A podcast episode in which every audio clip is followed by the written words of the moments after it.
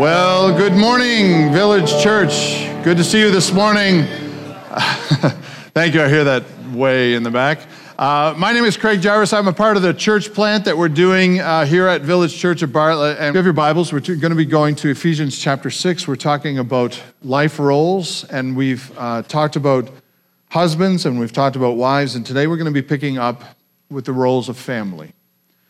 Ephesians 6, 1 to 4 has to deal, uh, has to talk about families and how families work together. Starts with children, and then it moves to parents, and then it talks about, in particular, fathers.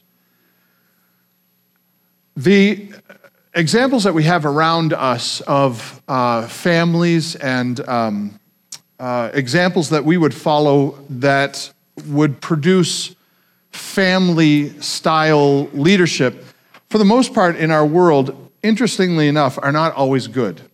I don't know if that's been your, your uh, experience. It certainly has been mine. As a matter of fact, um, we're going to talk about more, more about that. And I, I, I, as I was planning this message, trying to find good examples, bad examples became very prominent, good examples became hard to find. The message that we're talking about today, dealing with uh, family, picks up directly from Ephesians 5:21. This is a passage that kind of begins us on the journey of how a family functions. And from Ephesians 5:21 it says submit therefore one, one to another out of reverence for Christ.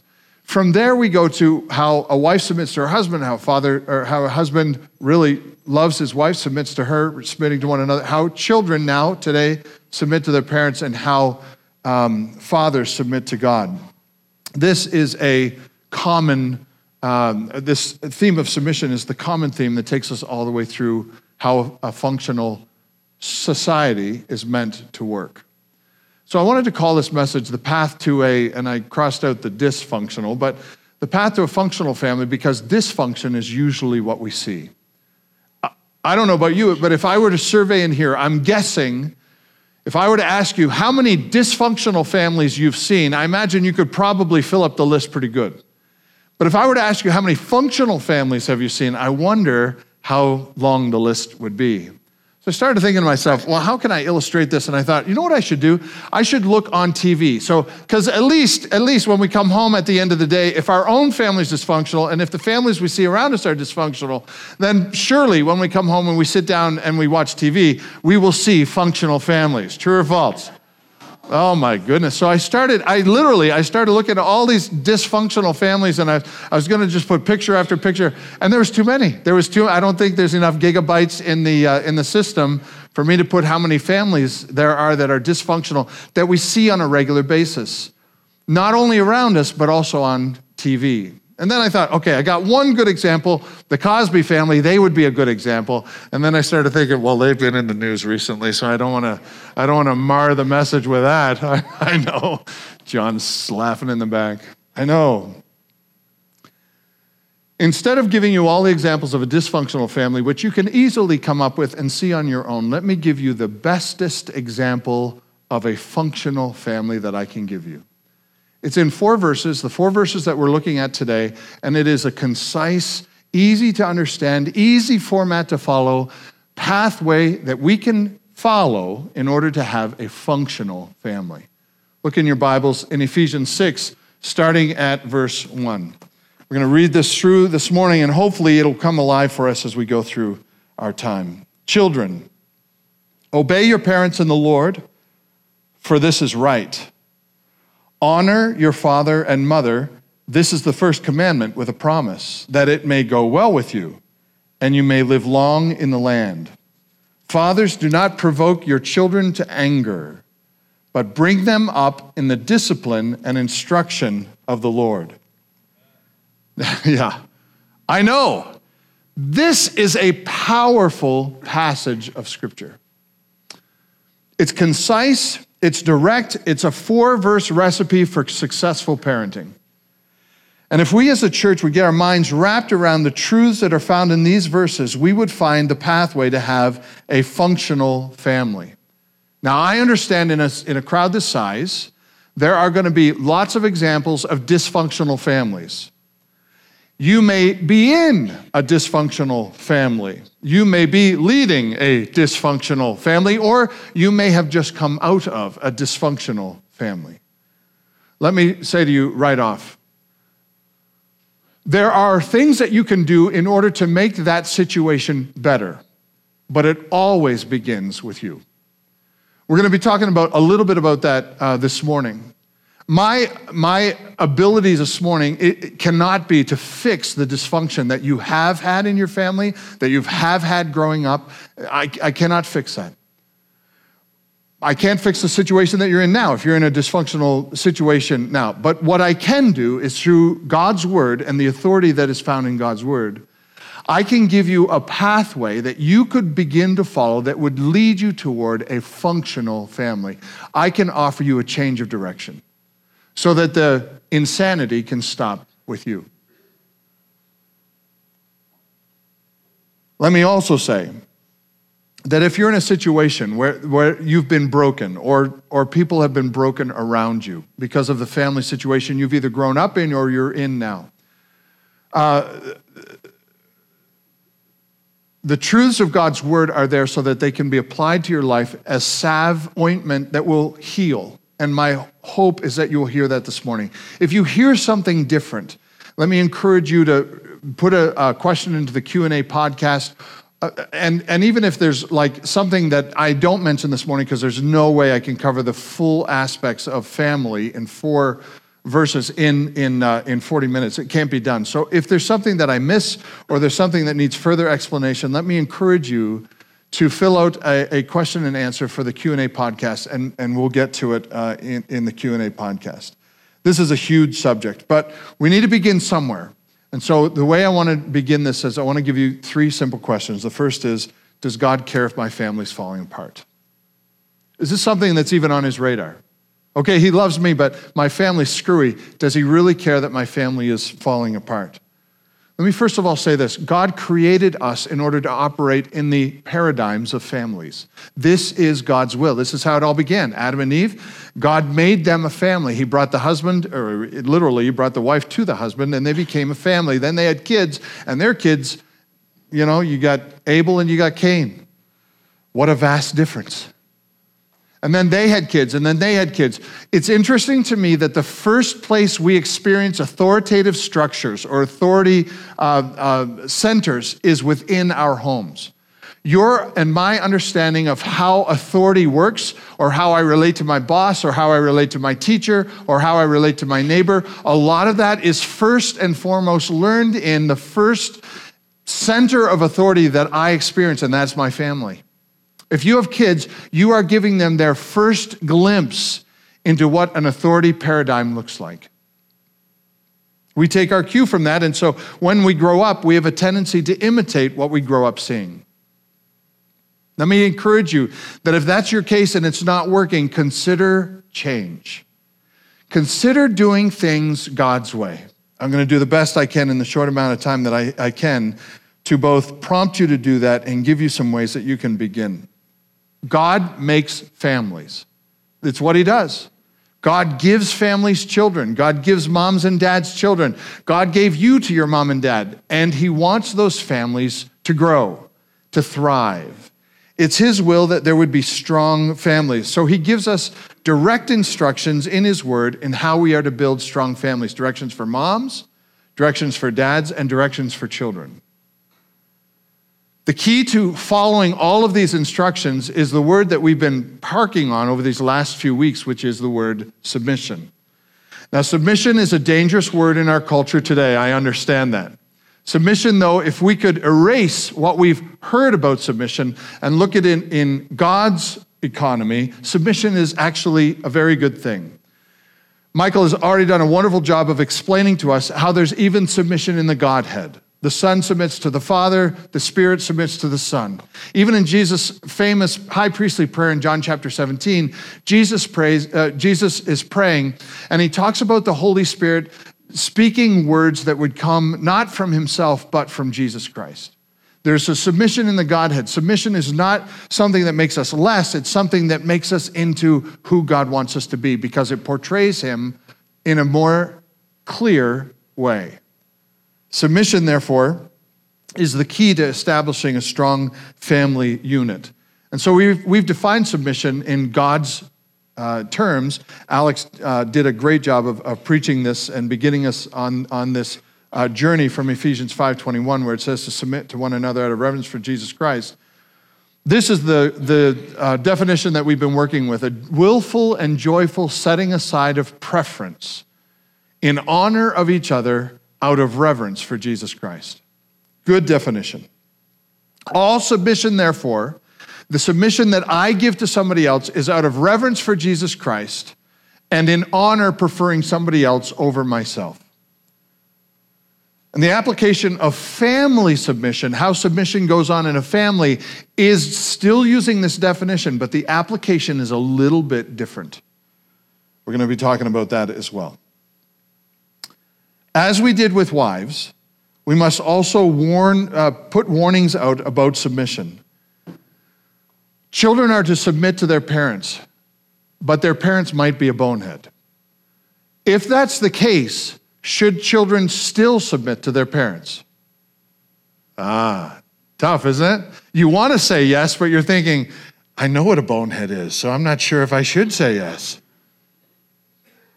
Children are required to submit to their parents because they don't do it based on the grade their parents get at parenting. They do it because of their submission, first and foremost, to Jesus Christ. Parents, however, are not to lord their authority over their children and use submission, use the fact that their kids should submit to them in a way that throws their kids off balance. Parents are, have more responsibility on their shoulders because they are the example of submission to their children. Their children should see them submitting to one another, moms and dads, and their children should see them submitting to God. If that's happening, the children will understand this definition of submission, and that will be the submission that we look for, that God looks for in a Christian family. Our world does not understand this. The minute we come out of the womb, we experience, we experience anarchy. And so we make up rules based on what we think it should be when the whole time it's, it's a little bit askew. In the Roman days, they had a law for Roman fathers. It was called the power of the father or patria potestas. And the way that this read is a Roman father had absolute power over his family. He could sell them as slaves, he could make them work in his fields, even in chains. He could take the law into his own hands, for law was in his own hands. And he could punish as he liked. He could even inflict the death penalty on his child. Further, the power of the Roman father extended over the child's whole life, so long as the father lived.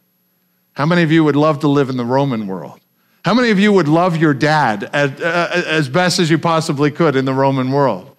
Well, that is because this law was based on a faulty understanding of what it means to rule over your household. Fathers manipulated their children into obedience. So children were scared to death. If they didn't obey, this would be their outcome. In fact, this was taught from the very beginning that the father had this kind of power. If a mother had a, a, child and the father, the, the father would be there, and then the father, they would carry on this ceremony that if the father went and picked up the newborn baby, that baby would be accepted into his household like one of his own family. But if the mother had the child and the father turned his back and walked the other way, that child could then be abandoned because that child would not be a part of the father's family. The child, therefore, would have two options. The first option is that child would be picked up by a flesh trader, raised up to a certain age, and then be used in sex trafficking or as slaves. As slaves. They could buy and sell these children. The second option is that child could be taken by the parents and they could be put out into a field and left to die. Exposure to the elements. The decision to reject this child could be made uh, based on anything from physical challenges that it would place on the family to societal reasons or even to financial strain. A parent did not have to accept that child, the father could reject it. Now, lest we be too harsh on the first century Romans, let me give you one statistic that you may not be aware of. In a survey done from the Alan Guttmacher Institute, this is Planned Parenthood's own survey team. In a survey of 1,200 women uh, at 11 of the most popular abortion clinics on reasons why women were getting an abortion, we are told on a regular basis that we should allow, we should allow abortion because it is uh, it, it's for the women's health. Uh, or what about rape victims? We hear about that. You don't hear statistics. So let me give you real statistics from Planned Parenthood's own questionnaires that they send out. The reason why women get an abortion are risk to women's health, 0.9%. That's how many abortions take, take place because of a woman's health. Rape. The amount of abortions that take place due to rape is 0.3%. However, the reasons why other abortions take place 88% of all abortions take place because a child would be too inconvenient, too expensive, or too difficult to cope with. We don't hear those statistics. We look at the Roman world and we think, why would a father turn his back on a child after the child was born? Why, who could be so cruel? How could a society be so harsh? And yet, if we believe that God creates life in the womb, if we believe that when a heart stops beating, that's the end of life, why do we not believe that when a heart starts beating, that's the beginning of life? If that's the case, I wonder how history will judge us. When we live out the gospel for Jesus Christ, we are meant to stand firm, stand firmly in stark contrast with society around us. We are not meant to do family as we observe the world doing family. That is meant to be foreign to us because God renews our mind and to make it into something that looks a lot like him. And as that takes place, the way we do family ourselves, the way we view family ourselves, the way we view life ourselves, that is necessarily going to change. Followers of Jesus Christ do not operate in authority paradigms like the world they see around them. Like Michael said last week, almost everything that comes natural to you about authority structures is necessarily flawed. And I would say almost everything that comes to us naturally about parenting is almost always flawed because it comes naturally to us through our fallen minds and through our fallen nature. Our natural instinct in raising and growing our children has been influenced by the fall. And so our natural instinct is not to communicate love and grace at every turn. Our natural instinct kicks in when, even when we're parenting, just like it kicks in all in, in every other thing that we do.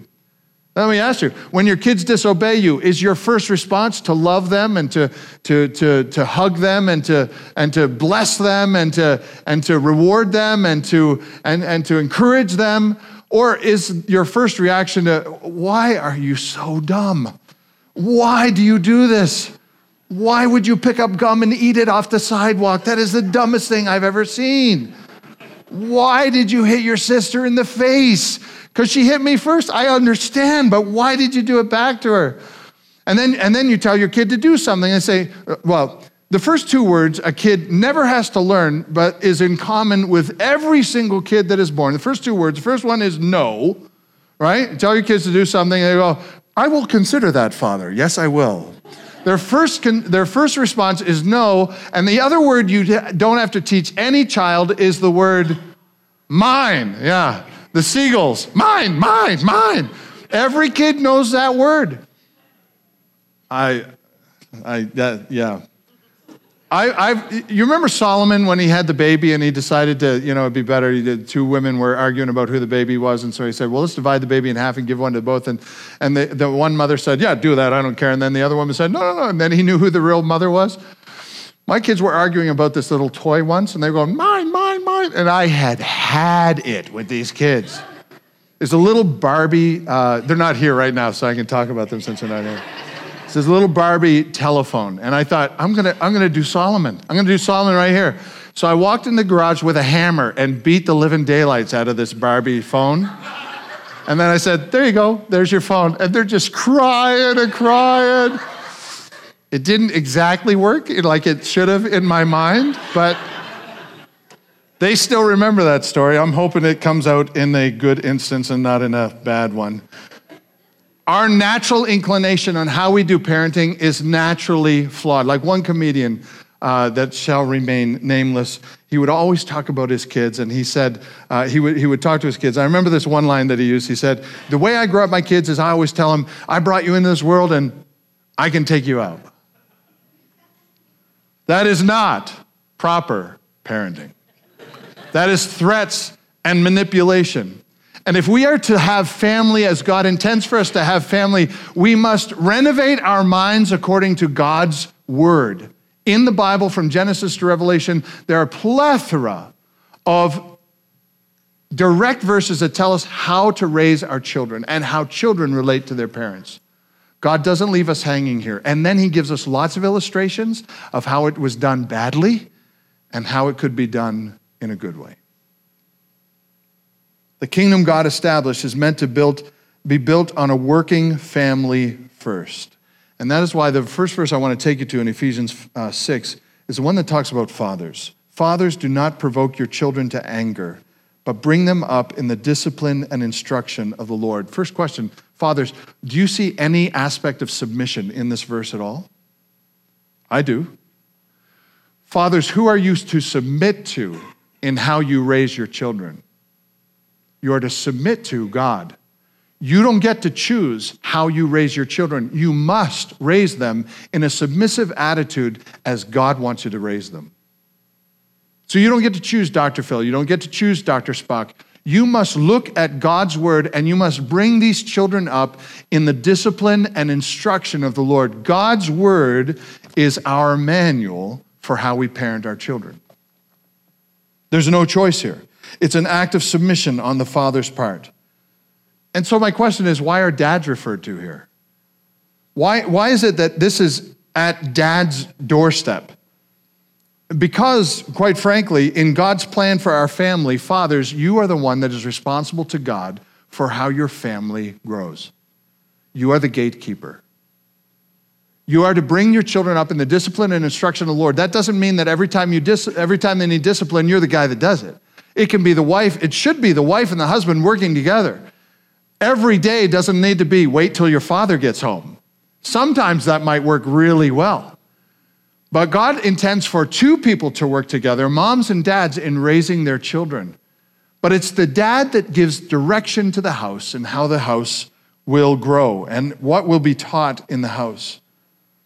And so the husband presents his wife to God, as we've already discovered, the husband one day will stand in front of God and will say, This is my wife. I am to remove every obstacle that would cause her to stumble, and I am to replace it with everything that I can to present her holy and blameless to God. That's a husband's job. Well, dads, the, hus- the father's job is the same deal. One day we will stand before God, and he won't call our wives out and say, How come your kids are so screwy? He's going to call you out, and he's going to say, Why didn't you give your kids all the instruction that I gave you? That would help them live and grow and prosper in the world around them.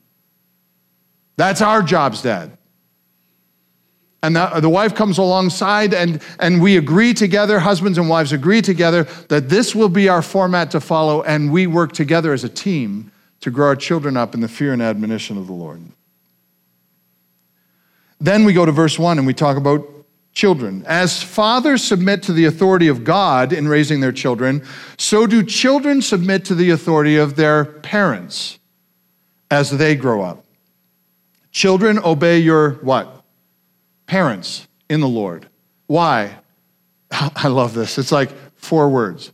For this is right. End of the story. Children want to know why you should obey your parents in the Lord? Because it's the right thing to do. There's no other option here. This is correct. And if you don't do it this way, you will have hard times ahead of you. Why do children have such a hard time submitting to their parents? Well, because of the sin nature. After the fall, rebellion became the norm. It becomes naturally to children. It, it, becomes so natural that they don't need to be taught how to be bad. They need to be taught how to, how to be good. And the only way they can have that is if you, the parents, teach them. And your manual is here. That is how a fa- family is meant to function. Now, lest you think that, okay, well, I'm not a child anymore, I'm an adult. that may be true in word only. Because ultimately, even as adults, don't we continually need instruction and teaching in the way of the Lord? As we learn, so we pass on to our children. And our prayer is that our children pass it on to their children.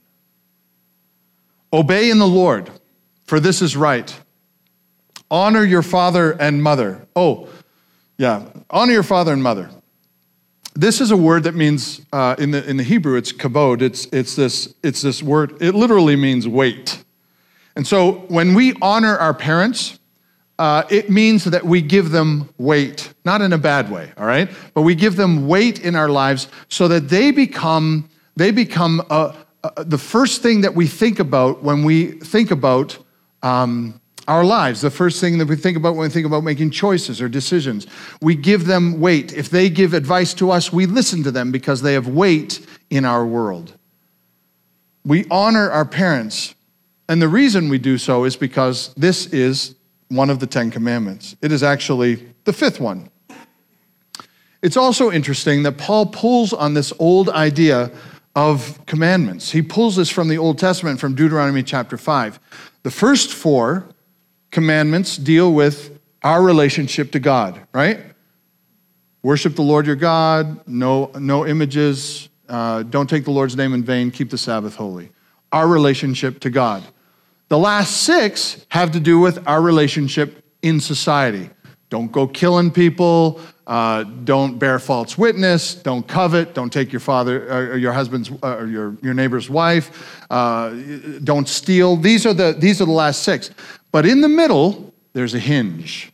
In the middle is the fifth commandment. And you know what the fifth commandment is? Honor your father and mother. Why is that the hinge? It's because a child can understand how they relate to God. But the first place that they will begin seeing how that is demonstrated is with their mom and dad. It is in the family structure. And once they get that, once they understand how that's done in their family, that's how they're going to operate in society. You want to bring up a child that respects the police, you respect the police. You want to bring up a child that disrespects their teachers, you disrespect people around you, especially authoritative structures. You want to bring up a child that tithes on a regular basis and gives to the poor and meets the needs of those around them? You tithe, you give to the poor, you meet the needs of those around you. Children are like little sponges. They're like little imitators, and what they see is what they will likely end up doing. And so the fifth command, honor your parents, is to children because because it is that structure, that family structure, that helps them, molds them into the person they will be to carry on throughout society. And so it's, it's, it's to children. It's not only to children, but it's also to adults, because when do we stop honoring our parents? Obedience might stop at some point when we have children of our own, but when do we stop honoring our parents? Never, not even till death, uh, even after death. It's also interesting that he pulls on this Deuteronomy 5 passage because it occurs to me that while Moses was getting the Ten Commandments on Mount Sinai, do you remember this? He's getting these Ten Commandments, and now this is to the children honor your father and mother. He is talking about fathers and mothers that are at the foot of Sinai, and what are they doing at the foot of Sinai? They're dancing and they're worshiping a golden calf. They are disobedient to God. They are not worthy of honor. They are sinning. And yet God gives this command to them, and he Moses walks down the command, and he says to all these moms and dads, listen, your children are supposed to honor you and obey you. We all know you're complete losers because you're going to all get judged for what you've just done. But the command stands. It's interesting to me that that same situation applies to us because it's very easy for us to say, I don't need to honor my parents because they're morons. Or I don't need to honor my parents because they're bad people. Or I don't need to honor my parents because they're hypocrites. It's very easy for us to do that. And yet, if we looked at where this commandment came from, God is giving this commandment to children whose parents are on God's black list. In fact, none of those parents would enter into the promised land. But the command came to the children because those parents better get their, their gear together. They've got to train those children up to understand the economy of God, to understand who God is and their responsibility to Him. Or when they get into the promised land, they will build a society that will crumble. They've got to build a society based on the fear of God, using His word as their guide, guidepost in how they have their own children in the society that they build. So, the purpose of honoring your parents is not necessarily because they deserve it, but it's because God commands it. Why? Because it may go well with you and you may live long in the land. So, one little uh, sidebar to that children, do you know what it means that it may go well with you? When you disobey your parents, how does it go with you? Not so well. When you obey your parents, how does it go with you? Eh, hopefully a little better, right? That's, that's what that means. If you obey your parents, it will go well with you. And then, of course, attached is that, that you may live long in the land in reference to Deuteronomy chapter 5 in the promised land. Children, you have a role to obey your parents that never ends. Obedience to your parents at some point, uh, it, it is not negotiable when you're younger, but at some point it becomes negotiable when you begin a life or a family of your own. But the honor never stops. And again, not because they deserve it, but because God commands it. Now, uh, let me make one more connection before we jump off this. We have just talked about wives and husbands. Wives are to respect their husbands not because their husband is a 10, but because God commands it. Same key for this one is true for children and parents. Second question if I do family my way, what real damage could that do? Well, we must follow God's plan to, to, to find, uh, to realize a successful family. Fathers and mothers, moms and dads, are essential for productive families. And it's critical that they work together. Let me give you some stats you may not know. Fathers are essential for um, for constructing this and making sure that this family functions together. But both parents, moms and dads, are supposed to be in this team, on a team together. If a child grows up in a household where there's not a father, things will go askew. Usually. Here's some stats you probably are not told on a regular basis. One in three children right now grow up in a family without a father. And that's probably true for a lot of you as well. That may have been your situation, growing up in a family without a dad. If that's the case, those children are four times more likely to live in poverty. They are more likely to commit crime. They are seven times more likely to become pregnant as a teenager. They are twice as likely to drop out of school. And in prison, one out of every five prison inmates grew up in a family with a father. One out of every five. So the majority of inmates grew up in families without dads. That is why the decline of civilization, guys, fathers, men, the decline of civilization largely lies at our feet. Proverbs chapter 22 and verse 6 says, Train up a child in the way he should go, and even when he's old, he will not depart from it. This is a joint effort but, fathers, we need to understand the weight of the responsibility that lies upon our shoulders to do things according to the way God wants us to do them in our family. Here's one more thing. If fathers and mothers attended church regularly, in homes where fathers and mothers attend church regularly, 33% of children are likely to become regular church attenders. If a mother goes to church without the father, do you know what that number reduces down to? 2%. If a, if a mother goes without the dad, there's a likelihood in 2% will become regular church attenders. That's 98% of children will drop off. Now, get this if the father attends without the mother, the stats actually go up. 44% of children are likely to become full time church attenders if their dad takes them, but not their mom. That is why the weight of this command is, thir- is completely laid at the feet of the dads. Fathers, we are responsible for the direction that our houses go. Both parents are responsible. Don't get me wrong. Both parents are in it as a team effort because children will imitate what they see. But dads, the weight is on our shoulders. Uh, uh by the way, if we would see this as Ephesians 5 and verse 1 puts it, look at Ephesians 5 and verse 1. Therefore, be imitators of God as beloved children. I love that verse because it says to us as adults, be imitators of God. You want to know how to do this right? Imitate God. And you know what imitation looks like? Well, it looks a lot like what a child does. A child imitates their moms and their dads, just like we are to imitate God. The example that Paul gives is the example of a child because children are known to imitate what they see. So, parents, imitate Christ and they will see him.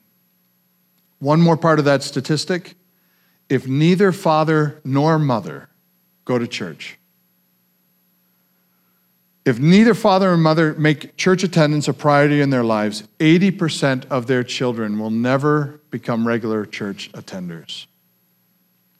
And they'll never realize the joy that can be found in a church family. So when I make God's plan my plan for family, I stand a better chance of producing a strong family unit. Now, there are some difficulties in these, and I, I, I, need to say these as well. The difficulties in, in following this command is that we all grow up in a fallen world.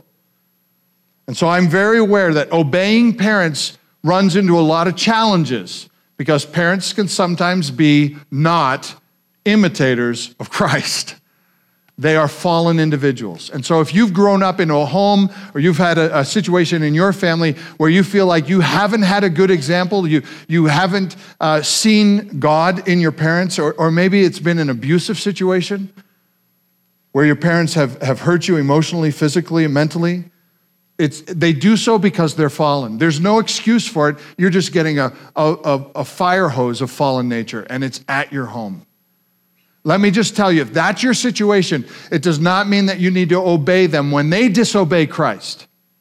It means that you need to go find some help. It means that you need to talk to somebody that's spiritual, somebody that can, that can help you understand God's word, because part of honoring your parents might be helping, might be getting them some help that they need.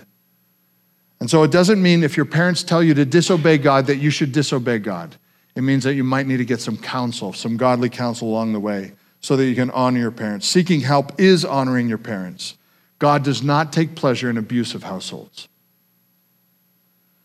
What if your parent is an example of distant or vacuous love?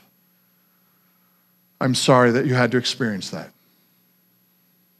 Unfortunately, you're not alone.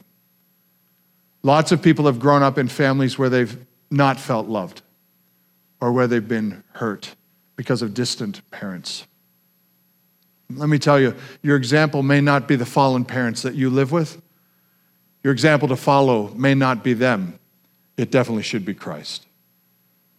This can turn around, but don't look to your parents as to be the examples of Christ. Look to Jesus Christ. And number three, if your example of parenting has been a mom or dad who does not fear God or teach about Him or follow His word, uh, just say the same thing just because you've had bad examples of growing uh, uh, when you were growing up doesn't mean that you have to be a bad example. God loves renovating. He loves changing things. In fact, that's what redemption is all about taking something that's crushed, broken, or destroyed and making it into something strong, powerful, and influential for the kingdom of God. Ultimately, God is our example of a perfect father. Let him be your example as well. Last question. If I allow God to renovate my family, if you're sitting here and you're thinking to yourself, okay, Craig, I'm willing to give it a try. I'm thinking about letting God renovate my family. If that's the case, what can I expect? What really is going to change? well, I'm here to tell you everything. But first of all, you. Parents and children, our voluntary submission to the roles we play stand in stark contrast to the society around us.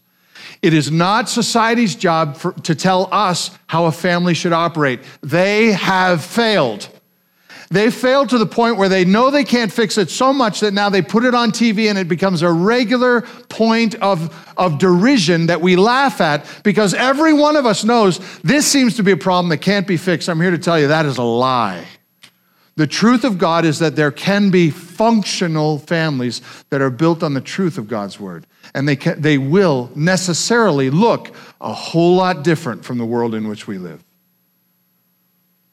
Just like the church stood out in Ephesus, the Ephesian church would go to the places where these babies were abandoned, or they would go to the slave places where these babies were sold in the flesh trade. And the Ephesian church took it upon themselves to uh, pick up and adopt these babies as their own. This is why one of the themes of Ephesians is the word adoption, because the Ephesian church understood this. None of society would live up to their responsibility as parents. They'd follow the Roman uh, uh, harsh laws of fathers and mothers, and because of that, children were disregarded or abandoned. And the, the Ephesian church came along and they gave value and dignity and love to these children who were abandoned. That is the way we are meant to function as well. The church is meant to put the society on trial, not society put the church on trial. We are to stand out because we do it as to the Lord.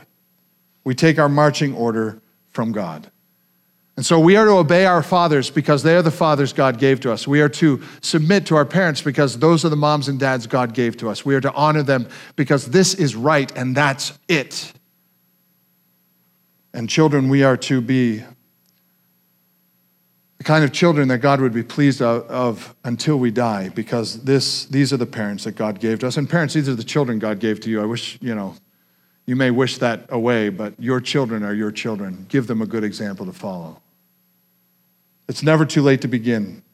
God is always about redeeming lives. In fact, redeeming things. God makes things that are broken into things that are stronger than they were when they were first made, and God does that with our lives as well. It's never too late to start. Try to see the bigger picture. Parenting is a lifelong endeavor. It doesn't end with uh, uh, at a certain age. It is a, a lifelong endeavor. That's why in Deuteronomy 6 6, it says, These words I command you today shall be on your heart. You shall teach them diligently to your children. Talk of them when you sit at your house, when you walk by the way, when you lie down, when you rise up. You shall bind them as a sign on your hand. They shall be as frontlets between your eyes. You shall write them on the doorposts of your houses and on your gates. In other words, everything that God instructs us on how to be moms and dads, how to be families that please Him, all of that are to be with us, whether we're in our leisure time, whether we're at work, whether we're doing stuff with our family family, whether we are um, whether we are going to bed at night, whether we're getting up in the morning, whether we're exiting or entering our houses, we are to be children of God, examples of His uh, His truths and His ways at all times to our children. It's also interesting that the verse right after this says, "And when you enter the land that I promised you." It's interesting to me that this verse Deuteronomy 6, 6 to 9, this verse right here is written to the parents that were dancing in front of the golden calf. This was written to parents that were not following God's command, and God put them on his blacklist and wiped them out. They would not enter the promised land. It is their children who would enter into the promised land. And yet, their children would see their parents, flawed as they were, and boy, were they flawed, to the point where God was going to knock them off in the wilderness before they saw the promise. They were to still pick up the ball and try and try again. Teach them diligently to their, your children. Talk of them when you sit at your house, when you walk by the way, when you lie down. It doesn't matter if you've dropped the ball. Welcome to the club. All of us will. Your children still need to see an example today. And that example will give them a future that you could only dream of. It will give them a foundation that they can really build upon. And your hope and my hope is that they see more good examples than bad ones, right?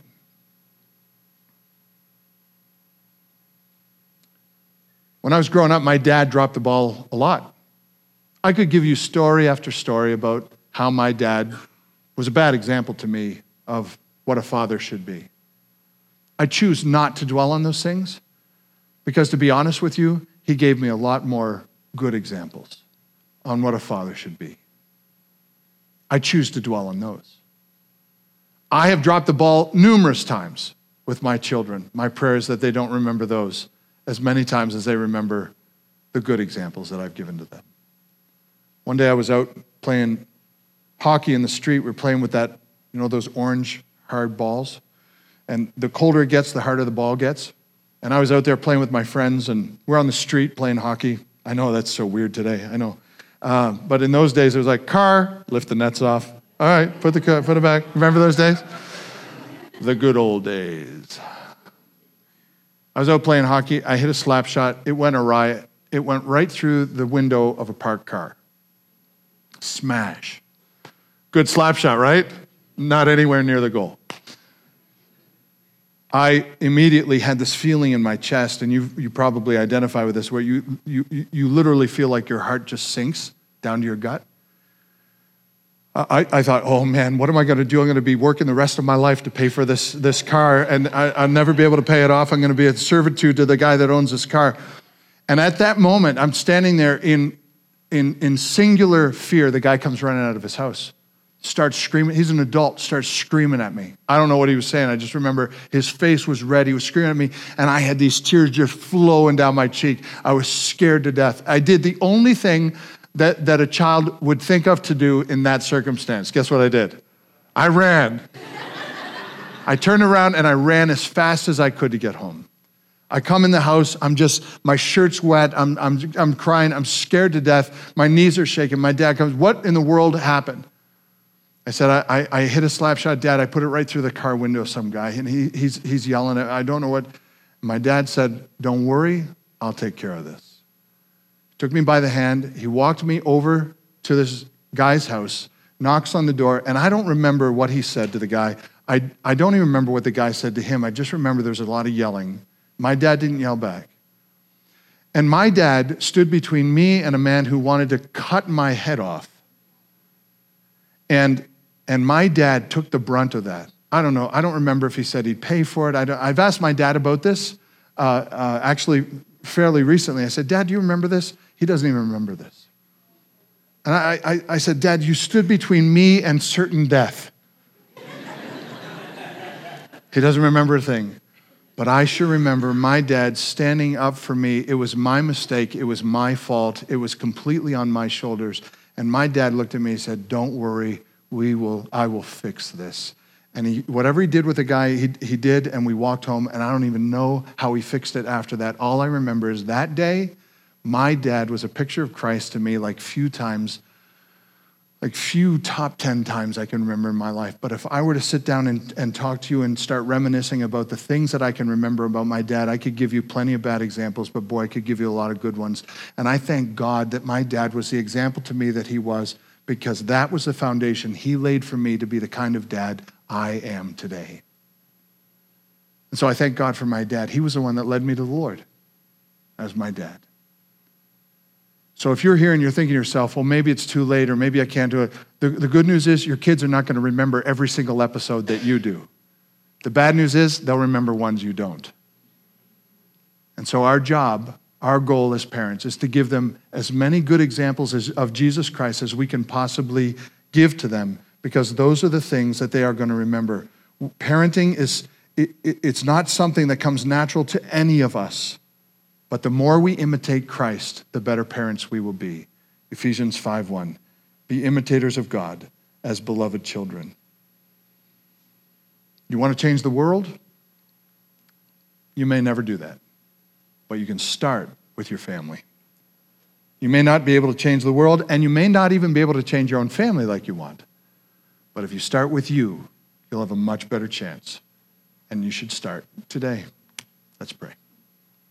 Father, it occurs to me that in this congregation, there's a lot of good examples of parents, a lot of parents that have sacrificed, imitated you in so many ways. And I thank you for them. I thank you that you have blessed this church and their children with good examples of fatherhood, motherhood, even grandparents. Lord, my prayer is that you would rise up a church that understands this responsibility of being a kind of parent that needs to imitate you so that our children can have better foundations upon which to grow. And Lord, through that, may you change the world. Society needs to see good family units, functional family units. And so, through the power of the Holy Spirit, I pray that you would teach us how to do that really, really well. Use us as imitators of you to our children. In Jesus' name, amen.